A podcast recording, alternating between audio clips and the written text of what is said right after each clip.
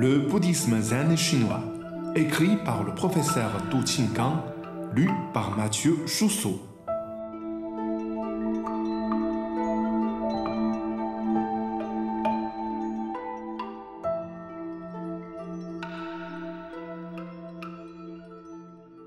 Linji et son cri.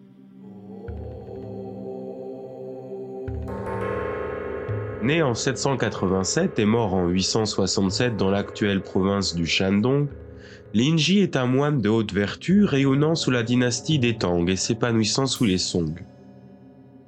De nos jours, il est plus célèbre au Japon qu'en Chine. Lors de mon premier séjour d'une semaine à Tokyo, mes amis francophones du Japon m'ont parlé de lui au moins 20 fois. Heureusement, j'avais bien étudié ce personnage pour avoir soutenu ma thèse à la Sorbonne. Au tout début, Linji, modeste moine, s'initiait au zen sous la direction de Huangbo. Il avait le palais fin, mais il cherchait en premier lieu à survivre. Cependant, il cultivait magnifiquement son jardin. Tous les jours, il récitait pieusement les sutras, vénérait sincèrement les Bouddhas, travaillait avec grande ardeur au champ, tout entier voué à sa religion. Le maître avait tout vu sans rien dire. Sonne la cloche. Passe des semaines, des mois. Un jour, le disciple en chef lui demanda Tu es ici depuis combien de temps? Linji répondit Trois ans. N'as-tu jamais demandé quoi que ce soit au maître? Non, je ne sais où commencer. Tu peux bien l'interroger. Demande-lui ce qu'est l'essence du Bouddha. Encouragé par le disciple chef, Linji posa consciencieusement au maître une question sur la loi sacrée. Il n'avait pas fini sa phrase que Rambo prit un bâton et le frappa à la tête. À sa sortie, le chef se renseigna sur le résultat. Le novice partagea sa triste vérité. Le chef l'encouragea de revenir au maître. Linji obéit après une longue hésitation. À nouveau, il fut frappé. Même histoire la troisième fois. Linji se découragea complètement et décida de quitter le temple de Huangbo. Il confia amèrement à son copain chef Ce lieu ne me convient pas, je vais chercher un autre temple. Le chef l'avertit Dans ce cas-là, tu dois dire au revoir au maître, c'est la politesse de base. Bon gré mal gré, Linji suivit ce conseil. Sans la moindre intention de le retenir, Rangbo lui conseilla d'aller chercher le maître Dayu. À leur rencontre au nouveau temple, Dayu questionna le jeune moine. Tu viens d'où? De chez Huangbo. Mais Huangbo est un grand maître, pourquoi le quittes-tu? Nous ne partageons pas la même raison, je lui ai posé trois fois la même question. Il m'a frappé à trois reprises. Je ne sais pas où est mon erreur. Dayu chercha à éclairer le nouveau venu. Ton maître fait preuve d'une immense charité, d'une grande bonté, il se fatigue tant à t'éveiller et tu me demandes où est ta faute? Linji reçut une autre inspiration. Se souvenant en détail de ce qu'il avait ressenti sous les coups de son maître, il fut illuminé sur le coup et dit Rien qu'un petit mot, la grande sagesse de mon maître. Dayu de continuer. Toi qui urines de nuit sur le drap, tu m'as demandé tout à l'heure où était ta faute. Te voilà qui change de visage et résume la grande loi de ton maître en un mot. Dis-moi vite, qu'est-ce que tu as vu? Linji releva le bras gauche de son nouveau maître et lui porta trois petits coups sous l'aisselle. Dayu murmura Ton maître est Huangbo, ça ne me regarde pas, ce n'est pas mon affaire. À grands pas, Linji revint auprès de son ancien maître, sur une allure tout à fait différente. Il était docile comme une bru, le voilà plein de confiance en soi.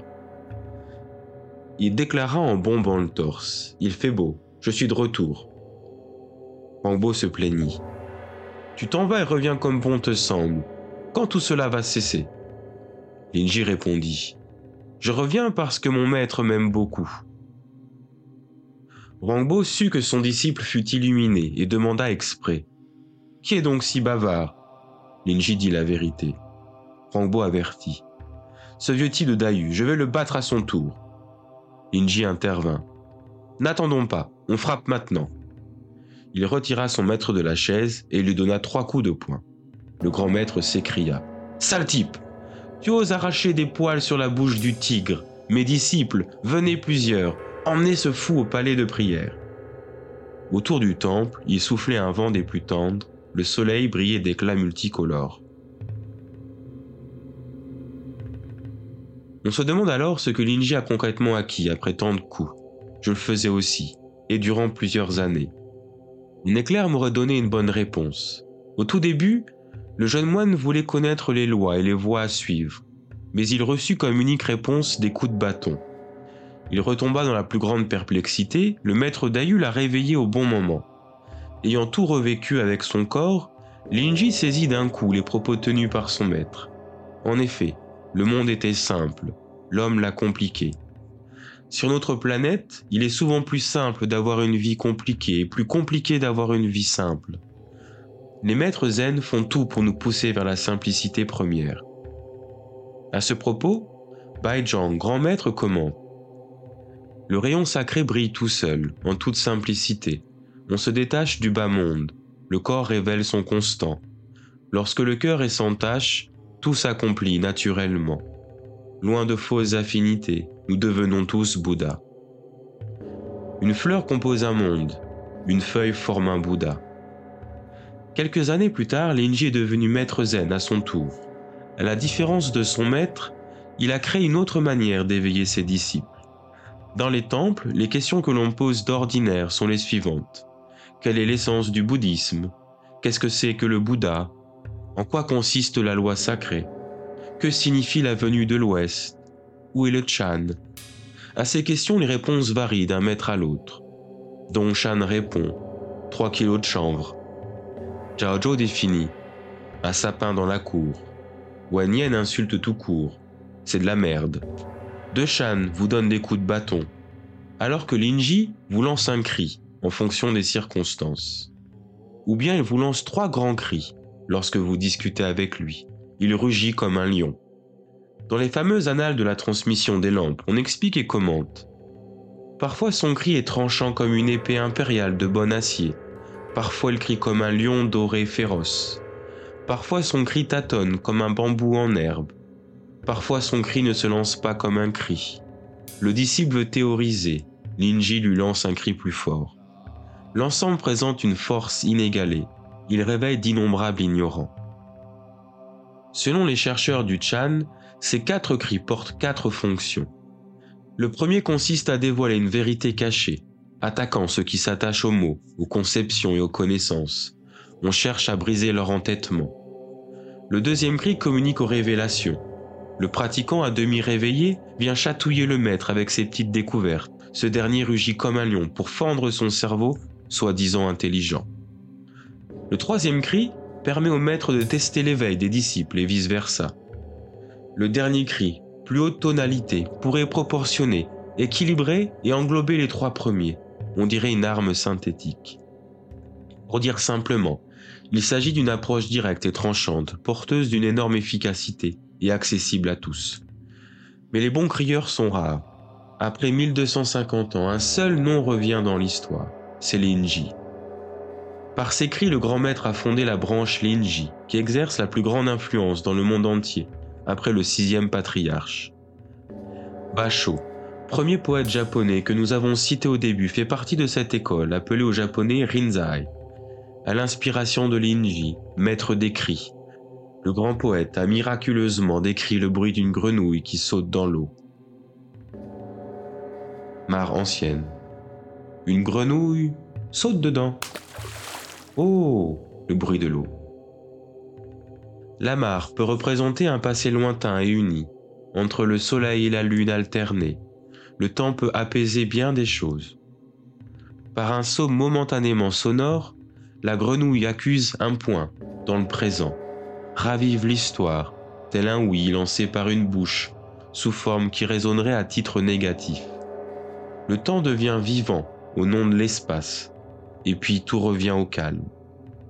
Dans l'expression zen faite à la chinoise, la grenouille n'est plus grenouille, l'eau redevient eau. Mais les ondes traversent les frontières, se propagent sans cesse vers l'avenir. Dans ce haïku de 17 syllabes, 575, Bachot réussit à cristalliser un réveil crucial à l'illumination. On entrevoit aussi la sagesse cultivée par Lao Tzu. Au bout de la vacuité règne le silence et la quiétude. Dix mille choses s'épanouissent. Le Dao de Ling est le livre le plus lu de Bachot, à côté des poèmes de Li Bai. Avant de composer ce fameux haïku, Bachot reçut la visite d'un maître zen de son district. Ce dernier lui demanda Comment tu passes le temps ces derniers jours? Bachot répondit Après la pluie, les mousses sont humides. Le maître poursuivit Avant la naissance des mousses, quelle est l'essence du Bouddha? Le poète confia Le bruit d'une grenouille qui saute dans l'eau. Nous sommes informés que l'étincelle surgit sous la plume de l'auteur se fait au bout d'une longue accumulation. Comme dit un proverbe chinois, les épaisses glaces ne se gèlent pas en un jour. De ce court texte, Roland Barthes a fait un commentaire de cinq pages dans l'Empire des signes. Nous relevons ici quelques citations qui pourraient mieux nous éclairer sur la différence littéraire et culturelle ressentie par le grand sémiologue entre l'Orient et l'Occident. Le bruit de la grenouille a réveillé Bachot à la vérité du zen. À peine quelques mots, une image, un sentiment. Là où notre littérature nous demande tout un poème, un développement et une pensée, bref, un long travail rhétorique. Le haïku dit Vous avez le droit d'être futile, court, ordinaire. À moindre frais, votre écriture sera pleine. Le zen, dont le haïku est la branche littéraire, apparaît comme une immense pratique destinée à arrêter le langage, à casser cette radiophonie intérieure, à vider, à stupéfier, à assécher le bavardage incoercible de notre âme. Inspiré par ce petit poème et renforcé par l'étranger d'Albert Camus, Barthes a dégagé une écriture neutre, le degré zéro de l'écriture, et a annoncé la mort de l'auteur. Ces préconisations ont énormément influé sur la création littéraire du monde. D'une manière plus variée, elles nourrissent et colorent notre vie spirituelle. La science nous apprend, la matière ne s'anéantit pas. Derrida révèle que la culture humaine est un sillage dans les sillages. Moi, je constate heureux. Comme le bruit de la grenouille qui saute dans la mare, le cri de l'Inji ne s'éteint pas tout court. De vibration en vibration, il nous achemine vers une vie plus saine, ne cessant de nous soulager et réconforter sur ce globe qui tourne, fait d'eau, de désert, de marais, de plaines et de montagnes. En modifiant légèrement l'expression de Sartre, je dirais, le zen est un humanisme.